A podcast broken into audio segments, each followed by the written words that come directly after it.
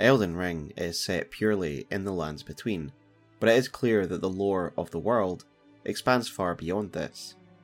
The setting is full of many countries, many factions, groups, and individuals with a huge array of motivations. In most Souls games, our avatar comes to the world as an enigma, with very little backstory, and it is up to us to fill in the blanks. But in my opinion, Elden Ring does a far better job of putting some meat on the bones, as some of the starting classes have surprisingly deep lore associated with them. Not only is this great for interesting backstories from a role playing perspective, but it can tell us more about the Tarnished and the world as a whole. By looking into each of these classes in depth, we can actually learn a surprising amount about the different cultures, society, countries, religion, and crime that can serve as a bedrock for our greater understanding of the lore as a whole. So today I'm going to be doing a deep a dive as possible on each of the starting classes, and I am certain there will be some things that you won't have considered. Before we get started, guys, remember if you like Elden Ring lore, please consider subscribing to the channel, as I primarily do Elden Ring lore, and usually I do Elden Ring long form lore content. But with that being said, let us jump right into the first class. So, the Confessor is a very interesting class and one of my favourites because of the implications it has for your character's backstory. Let us look at their iconic black armour set first, the chest piece of which reads the following Worn by church confessors. The churches outside the lands between, dedicated to the teachings of the two fingers, send confessors out to follow the guidance of grace. The confessors are loyal servants to the two fingers, ready to hunt down and quietly dispose of their enemies. So, obviously, the first interesting bit of lore we get from this is that the Church of the Two Fingers exists outside of the lands between, meaning the faith of the Greater Will, the Erdtree, and Marika persists outside. So it's just a really good bit of lore for understanding the scale of this faith and how important it is to the world at large, and it's not just isolated to the lands that we see in the lands between. Next up, it tells us that this origin, the Confessor origin, is a member of the Church of the Two Fingers. Hence, they wield the finger seal and associated finger miracles. Yet these confessors are no mere priests, but church enforcers who hunt down enemies of the church, the Hood description even making it clear that their black outfit is designed as such to blend into the darkness. They are assassins. To me, the symbols they wear upon their cloaks makes more sense in this way a sword intertwined with two snakes. They are the blade of the two fingers. Additionally, we learn from the duelist armor set that serpents are seen as traitors to the Erdtree, so one may interpret this symbol as the blade that hunts down traitors, symbolised by the snakes.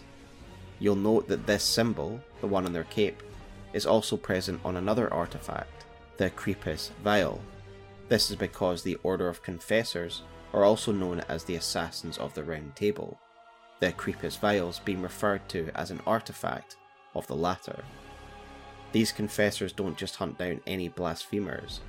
No, these are assassins that were known to hunt down the tarnished, who strayed from grace. As a confessor, you are a tarnished hunter, hunting down other tarnished who have strayed from the path of the two fingers. And we can first learn of this from one of the miracles that the confessor actually starts with the assassin's approach, which reads as follows Incantation of the Two Fingers Servants who once served as the assassins of the Round Table Hold. The assassins were charged with eliminating Tarnished who had strayed from grace. So we can see the Confessors are an organisation of assassins directly linked to Round Table Hold itself, who would hunt down Tarnished at the direction of the Two Fingers.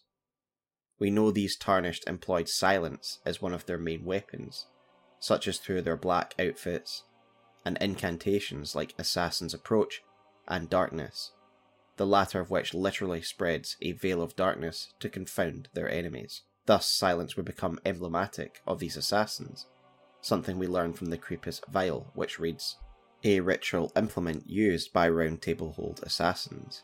There was a time when Tarnished, who had strayed from guidance, feared nothing more than utter silence. Now, the character Crepus seems to be the head assassin, specifically named the Head Confessor, and that's something we learn from the Crepus Black Key crossbow. This title should eliminate any doubts about the Church Confessors being one and the same as the Round Table Assassins. And once again, if you look closely at this crossbow, you can see the Confessor symbol inlaid across it. That is what you are if you choose this origin.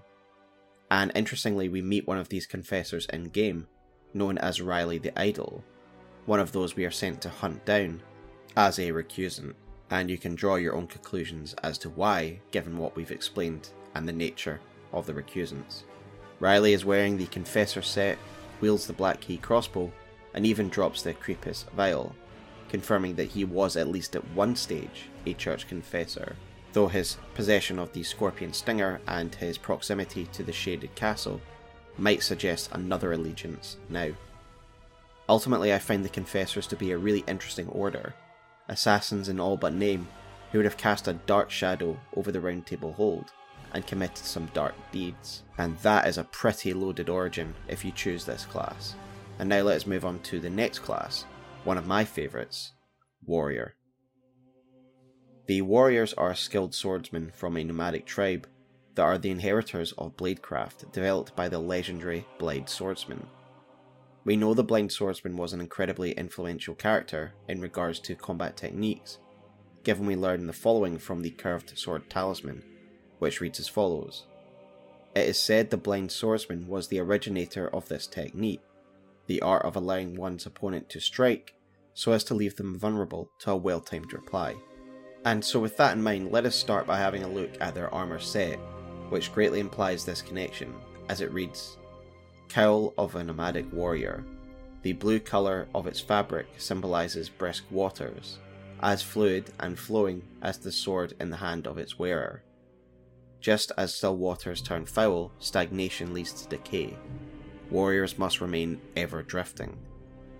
The flowing technique described here is the one utilised by the famous blind swordsman in his fight against the Scarlet Rot, and he was taught this by the Blue Dancer, as the talisman of the same name reads The dancer in blue represents a fairy, who in legend bestowed a flowing sword upon a blind swordsman. Blade in hand, the swordsman sealed an ancient god, a god that was rot itself.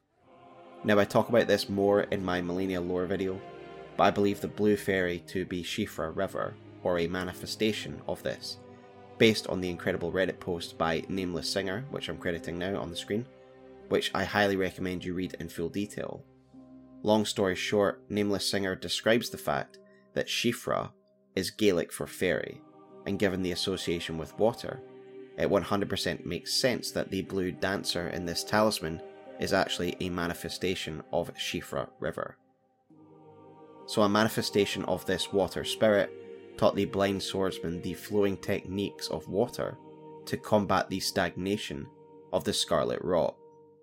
For those unfamiliar, flowing water and stagnant water are powerful pieces of imagery in regards to the Shinto view of the cycle of life. Flowing water is the natural, pure state of things, and stagnant water is the corruption and stalling of the natural cycle of life and so it is fitting to have these symbolic allusions in this conflict the flowing pureness of water and the stagnant stalling of the rot. The blind swordsman would use these flowing techniques to ward away the outer god of rot, which we learn from the scorpion stinger, with the Lake of Rot map telling us more about the sealing of this god. It reads as follows A great lake of standing water downstream of the Ainsel River it is said the divine essence of an outer god is sealed away in this land. So the combination of these items tells us that the blind swordsman, empowered by the blue fairy, once battled and sealed the outer god of Rot, which no doubt led to the collapse of the great lords of Rot, as described by the Mushroom Crown. And it also explains why the Scarlet Rot in the Lake of Rot is so virulent, because the outer god of Rot itself was sealed in these lands and credit to Igor Engel for pointing out the lore of the Lake of Rot in my last Malenia video. Thank you, Igor. So that's one hell of a legacy, and it doesn't stop there. Of course, the blind swordsman's duty would compel him to continue to track down manifestations of the Scarlet Rot, and the latest one was Malenia. Yet instead of striking down Malenia, he would become her sword master, something we learn of from the prosthesis Air Talisman, which reads Though born into the accursed rot, when the young girl encountered her mentor and his flowing blade, she gained wings of unparalleled strength. Indeed, we even see the two inspiring equipment on the talisman's engraving. With this knowledge, Malenia's infamous water-fowl dance, a flowing water based technique, makes more sense. It is obviously a technique of the blind swordsman taught to her. And perhaps he believed by teaching her these warding techniques, she'd helped keep the scarlet rot inside of her. But regardless, what is clear is that he helped train the greatest swordsman of an era. Now, that really is one hell of a legacy to be burdened with if you choose the warrior class.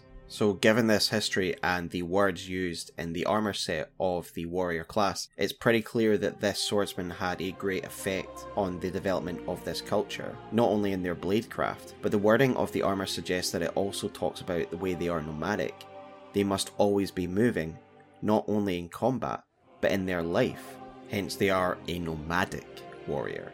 And if you look at the curved sword talisman, it looks as though the blind swordsman depicted in this talisman, you do indeed appear to be wearing the same outfit as him, leaving me to speculate that you are of the same tradition or tribe as the blind swordsman. One final speculation and observation of mine is the unusual white hair wig that appears to be popping up as part of the cowl. While it could just be part of padding or insulation, one can't help but see it reflects the hair displayed in the curved sword talisman, Perhaps it is one further homage to the blind swordsman, maybe a way of emulating his hair, because no matter what hairstyle you have as a warrior class, it will look like you have this white, cropped hairstyle.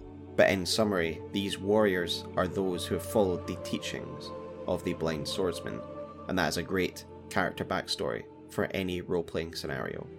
And now we move on to, I'm sure, what is many people's favourite class, the samurai class. The samurai is interesting from a lore perspective because they owe their lineage to the fascinating land of reeds and can inform us about the greater world as a whole. Given their class name and armament, we can most likely presume the Land of Reeds to be loosely based on medieval Japan. Now, we learn of this interesting country and its current state from the armour description of the samurai's Land of Reeds armour, which reads The Land of Reeds has long been locked in a miserable civil war, during which time it has remained alienated from the cultures of its neighbours. Little wonder that the entire nation has succumbed to the blood soaked madness, or so it has said. I find this interesting because we have already likened this to Japan's medieval period, but there was a specific period in late medieval Japan that was defined by bloody civil conflict, the Sengoku era. For those familiar with Sekiro, you will know that this is also the backdrop to that game. Given From Software's reference to this era before, one cannot help but assume we are meant to think of this period of great internal conflict, and we get a vision of a land completely enveloped by warfare and bloodshed, a land of warriors. Yet it's heavily implied that there's far more fueling this bloody conflict than mere political differences, especially if we consider the term blood soaked madness that is used to describe this conflict the specific word choice is interesting because it gives the impression of conflict that is fueled by bloodthirst and sort of insanity that is gripping the nation as a whole. Indeed, the Reedlander based appearance default flavor text also states that this region is a place where blood is a common sight. This focus on blood goes beyond being a byproduct of a conflict, especially if you consider the weapons favoured by Reedlanders cause bleed primarily. It becomes even more interesting when you consider the other item that the samurai starts with, the red thorn round shield. Now, of course, this should be readily apparent for not someone that's new to the game, but someone who has played through the game once or twice, as we know there are special red thorns in the game the Briars of Sin and the Briars of Punishment. Both of these sorceries are linked to what we know to be the Blood Star, for example, the Briars of Sin spell reads the following An aberrant sorcery discovered by exiled criminals. The guilty, their eyes gouged by thorns, lived in eternal darkness. There they discovered the Blood Star. The Blood Star is therefore a star which exists in a dark void that can only be accessed by those who have lost their sight permanently. This is a subject I have discussed in more details in my Fire Giants video, so I will link that video below if you're interested in a bit more context. But given the bloodthirsty nature of the land of Reed's denizens, does the red thorn symbolism take on greater meaning? After all, these are the lands of Okina and his disciples, the white armor wearing Iniba. Okina is a legendary Reedlander swordsman who wields the Rivers of Blood, a sword that has tasted so much blood that it has become curse. Okina is the prime example of a swordsman who has fallen to this madness and has become a demon that thirsts only for blood. And as such, he would end up serving Mohg, Lord of Blood, and his formless mother. Could it even be that the warriors of these lands specifically have weapons that cause bleed, on purpose, due to their belief in some form of deity or ideal? The potential links between the Blood Star and the Formless Mother are a cause for their own video. However, it does lead us to consider what is the reason for this almost unnatural bloodlust that has taken over an entire nation, and why members of that society bear red thorns upon their shields, and why their weapons always cause bleed. Is this a set of ideals or beliefs that has led to this conflict in the first place? A belief that drives one towards greater bloodshed? Or is it instead just a parasite, feeding off this bloody civil war conflict and exacerbating it through its ideals? That is up to you, but it does give a nice little spin on the usual noble samurai trope that we get in video games. And now we're moving on to the next class, the astrologer, an important one in the history of the lands between. The astrologers have a fascinating history and impact upon the lands between, their work being directly connected to glintstone sorcerers and the Carians themselves. We learn of the astrologers' early history from the Sword of Night and Flame, a legendary sword now possessed by the Carians, and its description reads as follows Storied Sword and Treasure of Caria Manor, one of the legendary armaments. Astrologers who preceded the sorcerers established themselves in the mountain tops that nearly touched the sky, and considered the fire giants their neighbours. So we can see that early astrologers lived on the mountain tops of the giants, and lived peacefully alongside these fire giants. It belays a sort of primitive stage of the astrologer community, as of course it would make sense to early researchers, for those without advanced tools, to be as close to their subject as possible, meaning to be as close to the stars as possible. Indeed, we do find traces of this old community up here, as we find astrological tools. It was from these early astrologers that Carians would descend, we know from the Stargazer heirloom that Rennala herself was once an astrologer, and the robes of the preceptors make this connection clearer, as it says the following Glintstone sorcerers are the descendants of astrologers, a fact that the Carians remain aware of, even if their fate has long been severed from the stars. We know that fate has been severed from the stars since Star Scourge Radahn, of course, halted the movement of the stars but of course it implies that the early study of astrology by astrologers also went hand in hand with reading fate. Indeed, the flavoured text for the astrologer class, when you're choosing it, reads the following A scholar who reads fate in the stars, heir to the school of glintstone sorcery. However, it seems for a while at least the Carians carried on the legacy of these astrologers that being reading the fate in the stars, and it was something that obviously at one point governed the Carians. And we can learn this from the telescope item description, which reads as follows Astrology tool used by members of the Carian royal family, a stolen part of a larger instrument. During the age of the Erd Tree, Carian astrology withered on the vine. The fate once writ in the night skies had been fettered by the Golden Order. Yet, despite this, clearly the preceptors carried on the traditions of astrologers. We can see from the preceptor's big hat that the movement of the stars was something important to them.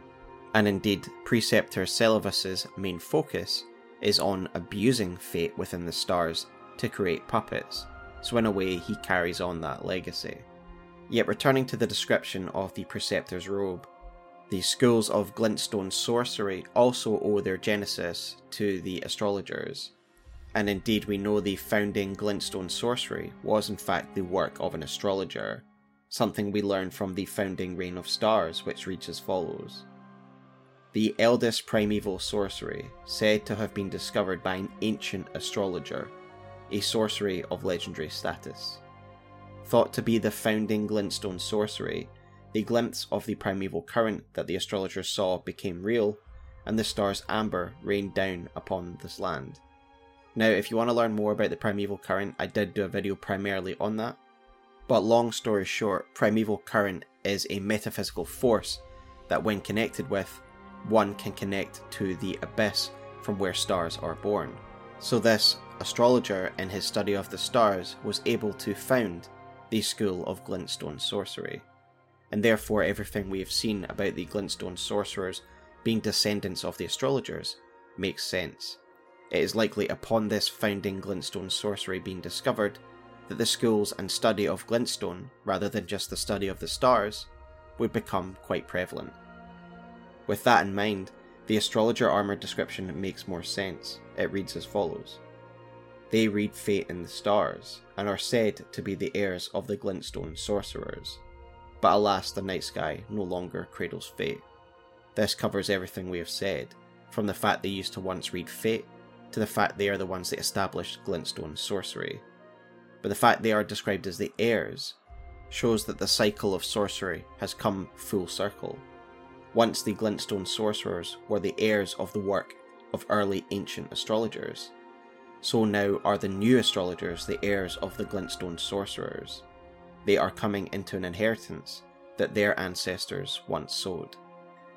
And now, with that said, let us move on to another interesting class the Prophet.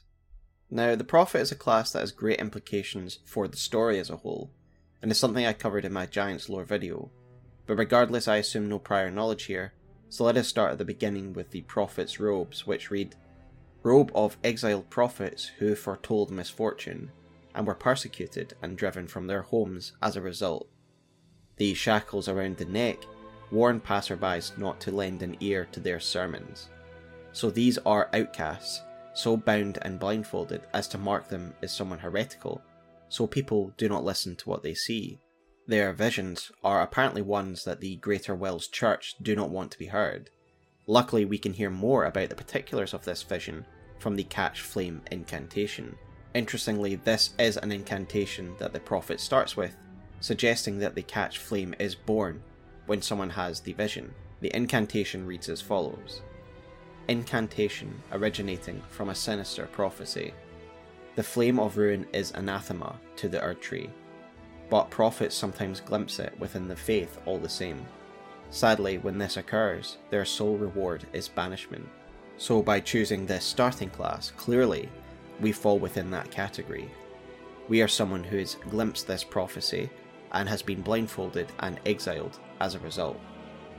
The named prophecy is one actually that sees the Erd Tree burning as a result of the Flame of Ruin, a prophecy expanded upon in the incantation Flame's Deadly Sin, which reads as follows Incantation originating from a deeply ominous prophecy. The prophet despaired, looking up at the Erd Tree, for soon the kindling would burst into flame, bringing ruin. The burning of the Erd Tree is the first cardinal sin. That is not the domain of mere men. So, this is actually a massive bit of lore connected with the starting class. It's one of the most important and final events of the game that your character, the Prophet, has already foreseen. And it's obviously not an uncommon thing to happen, given that it is prophets plural and indeed we can also assume that Corhyn suffered a similar fate, though as we see from his robes, he bears this judgment steadfastly, for his robes read the following Robe of Corhyn the Cleric. Even after exile, Corhyn refused to recant his prophecies, and for this, he was blessed with the guidance of grace. Since then, the cartwheel draped on his neck served as a reminder that true guidance await those with iron wills those with unwavering faith. And so it seems as though Corhyn, seeing the burning of the tree, was not one to hold back from letting people know this, and he accepted his punishment and exile. and it seems as though he comes to the lands between to find answers to this riddle. He is a stalwart believer in the Erd Tree. He does not want to see it burn, but he is afraid that the prophecies are true and he must act. This is why he seeks Goldmask, but is also why by the end of his journey he has recanted Goldmask, who he sees as a heretic, and he goes mad, finally seeing the Erd Tree burning before his very eyes, something he has seen in prophecy. And that, in essence, is the prophet, someone who has seen the very end of the age of the Erd Tree, and as such has been blinded, outcast, and exiled. Now let us move on to one of the other classes, the hero class. So the quote for the hero from the selection screen of the classes is probably the most interesting flavoured text of all, as it specifically gives you Kin, a Badlands chieftain. Now let us not jump to conclusions, but of course the main Badlands chieftain that will come to mind is Hoarah Loux. He is actually introduced as Chieftain of the Badlands in the introductory cinematic, so after choosing this class for your first playthrough, you may very well make that connection. In addition, another hero archetype that we meet in game is Nepheli Loux, who is also descended from Hoarah Loux.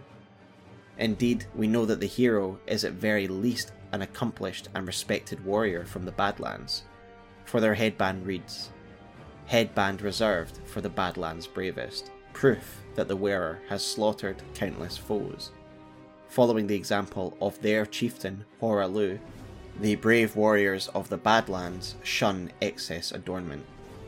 And again, it does say that their chieftain is Hoarah Loux, leading us closer and closer to the conclusion that the hero starting class is Hoarah Loux's kin, or is at least from his clan. While admittedly there could be other Badlands chiefs out there, Come on, who else really could the aforementioned be? There is only one mentioned in game, and if you do have ties to them as the hero starting class, that is one hell of a legacy to uphold. Now let us move on to one of the more enigmatic classes, the Prisoner class. Now, the Prisoner starting class is a bit of a mystery, but one that nonetheless gives plenty of interesting roleplay potential. So let us start with their most defining feature, the Iron Mask, and the description of it reads Iron mask forced on a prisoner convicted of an appalling crime. Thick, heavy, and utterly stifling. A foul creation designed to torment the wearer, either slowly fermenting hatred within their heart or a spiritual fervour that is near indistinguishable from it. So the Iron Mask is part of their sentence, a device of torture that is meant to have a psychological impact upon the wearer, either making them hate themselves, go mad, or become converted. This type of torture is not actually unique to the prisoner's iron helm. The black dumplings that are forced on the Albinaurics, especially prevalent in Rykard's dungeons, have a similar effect of driving them insane, as we can see from their item description, which reads Mask forced on a victim's head to lend torture an extra degree of cruelty. It magnifies one's fear and makes them acutely aware of all forms of pain, when the Black Dumpling goes on, the torturer no longer seeks answers, only to inflict suffering without hope or relief. So we can even see the language is pretty similar between these two devices of torture, meaning that it is a psychological torture implement. So this is obviously a cruel type of punishment. And in the case of the Albinaurics in Rykard's dungeons, we know that is very much unwarranted. But in regards to the iron mask of the prisoner, it does seem to be warranted the punishment must fit the crime, and the description of the prisoner's mask specifically mentions an appalling crime. What is so interesting is that the description of the prisoner class on the selection screen also gives a little bit of background, saying that the prisoner once lived among the elite. So, this is interesting for a number of reasons. Firstly, it shows a kind of fall of grace, someone who once lived among the elite, using their elite position to commit an appalling crime now being reduced to a iron mask wearing criminal. I also find it interesting because the prisoner class is one who has access to glintstone sorceries, and to me it implies this sort of link between affluence and sorcery, something also implied by Demon's Souls with the starting class royalty, another upper class that has access to these spells. And given the isolationist culture and kind of upper class intellectual culture of Lucaria, it does make sense that those with means and resource would be those most likely to have access to this school. And I think it just gives us a nice little cultural commentary on a class system within Elden Ring. However, it could also just be implying some links to the Carian royalty, but that would honestly just be wild speculation. But nonetheless, I can't deny it is a logical one given the connections to hierarchy and sorcery. However, the ties to nobility are interesting for another reason, because I see it tying up with two outside sources the so called Man in the Iron Mask and Griffith from the manga Berserk. The Man in the Iron Mask was apparently a prisoner in the country of France, imprisoned for 30 plus years during Louis the Great's reign in the late 17th century. Witnesses testified to the fact they had encountered a prisoner in the jails who had his face completely occluded by an iron mask. Years since, historians have speculated that this man was a relation of the king himself, imprisoned for political reasons, and his face was hidden so that he would fade into obscurity. Ultimately, we do not know the truth of it, but this is one of the main current theories. So I think the ties to nobility is something that could very much harken back to the man in the iron mask, though I think Boggart's mask, another iron mask forced on prisoners, is more akin to the descriptions we see of the man in the iron mask. But one can't help but remember the fact the prisoner is reputedly of noble origin, and having the iron mask seems to rob him of his identity. Griffith's mask is one that is forced upon him during the story of Berserk. While Griffith is not a noble by birth, he does eventually become a Viscount, so the connection is still there. And when it comes to aesthetic qualities, it's hard to deny that Griffith's mask is more similar than the prior example I just gave. Ultimately, Griffith's initial crime isn't huge. He is accused of seducing a king's daughter. So, this might not be the appalling crime committed by the prisoner as described by their flavour text. However, it could just be a jumped up crime and they have been imprisoned for political reasons, both like Griffith and like the man in the Iron Mask. However, there is also one other thing of Griffith's story that is interesting in regards to the prisoner class. One can't help remember the rift that Griffith enters to converse with demons under the eclipse after he has been freed from his incarceration by Guts. Then you cannot help but notice the rift shield that the prisoner holds, the description of which reads small metal round shield depicting a sinister rift, an antiquated charm that glares back at an enemy. And indeed, we can see the rift depicted on the front of the shield, yet there's no other mention at any other point in the game of a rift. Is it a possible hint as to the crime that the prisoner committed? Ultimately, I guess it is up to us to decide what the appalling crime of the prisoner is. And to me, the prisoner class is one of the most interesting and mysterious backstories for that very reason. And now, unfortunately, not all starting classes are equal, and we get to the runts of the litter. So the Vagabond, the Bandit, and the Wretch are unfortunately the weakest in my opinion when it comes to backstory, and also happen to be my least favourite classes to choose, probably for the lack of surrounding lore. However, this might be better for some people because they have blank canvases for people to make their own stories. This is just my opinion, of course.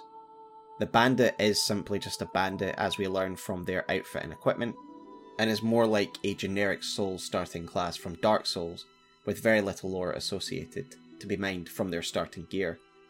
This is similar to the Wretch, although what are you really expecting from a Wretch? This is the ultimate blank canvas. The Vagabond class does appear to have the most interesting lore out of this remaining trio, however. According to the Vagabond set, they are in essence a knight of a once probably noble house that has been forced to leave for whatever reason, as the armour set reads the following Chess piece of a knight banished from their motherland, dirty and battered after enduring a lengthy vagabond journey. The crest emblazoned on the front is worn and dingy, no longer able to evoke sentiment. So, this is the most interesting out of these three because it is a blank canvas, but one has a solid canvas. They have a motherland, so you can choose one of the other lands that are mentioned in game, or make up your own. They also once had a crest of some kind that has been worn off, meaning you have the ability to say it's whatever crest you wanted it to be. It could have been Rykard's, it could have been Radahn's, It could have been another noble house from out with the lands between. So in that respect, it is pretty good from a roleplay perspective. They are very similar to the Banished Knights, knights who came from a solid background of training and discipline, but are now essentially free agents and can do what they want. There's also the fact they are vagabonds and they've endured a long, lengthy journey, so in your mind you can make up what adventures they went on and what journey they've made to come to this point. And so from that perspective, it is far more interesting than the bandit and wretch class. But ultimately, they are still a blank canvas, and there just isn't much surrounding lore that tells us more about the lands between or the Tarnished themselves. And that's really all I've got to say about the final three classes. If you think I'm missing anything, I would love to hear more about these guys to get more of a kind of backstory, but I don't think there is anything else. And so there you have it, guys, a bit of a deep dive into the starting classes, because I started thinking about this during my last couple of videos, and I think From Software did a far better job of actually fleshing out these classes. And I think it's something that can be forgotten, especially people that only play one playthrough. But there's actually a lot of lore to be had right at the beginning of the game if you just made every single class and read through all their item descriptions. So I felt this was a worthwhile video to make, as it's something that not a lot of people will have considered, and it gives us a nice foundation for the rest of the lore going forward. What I like most about it is that if you look at the classes to this degree, it gives a great wide view of the world of Elden Ring, the society, crime and punishment, different nations, religious practices and beliefs, and ultimately the horrifying acts that the people of this world inflict upon each other.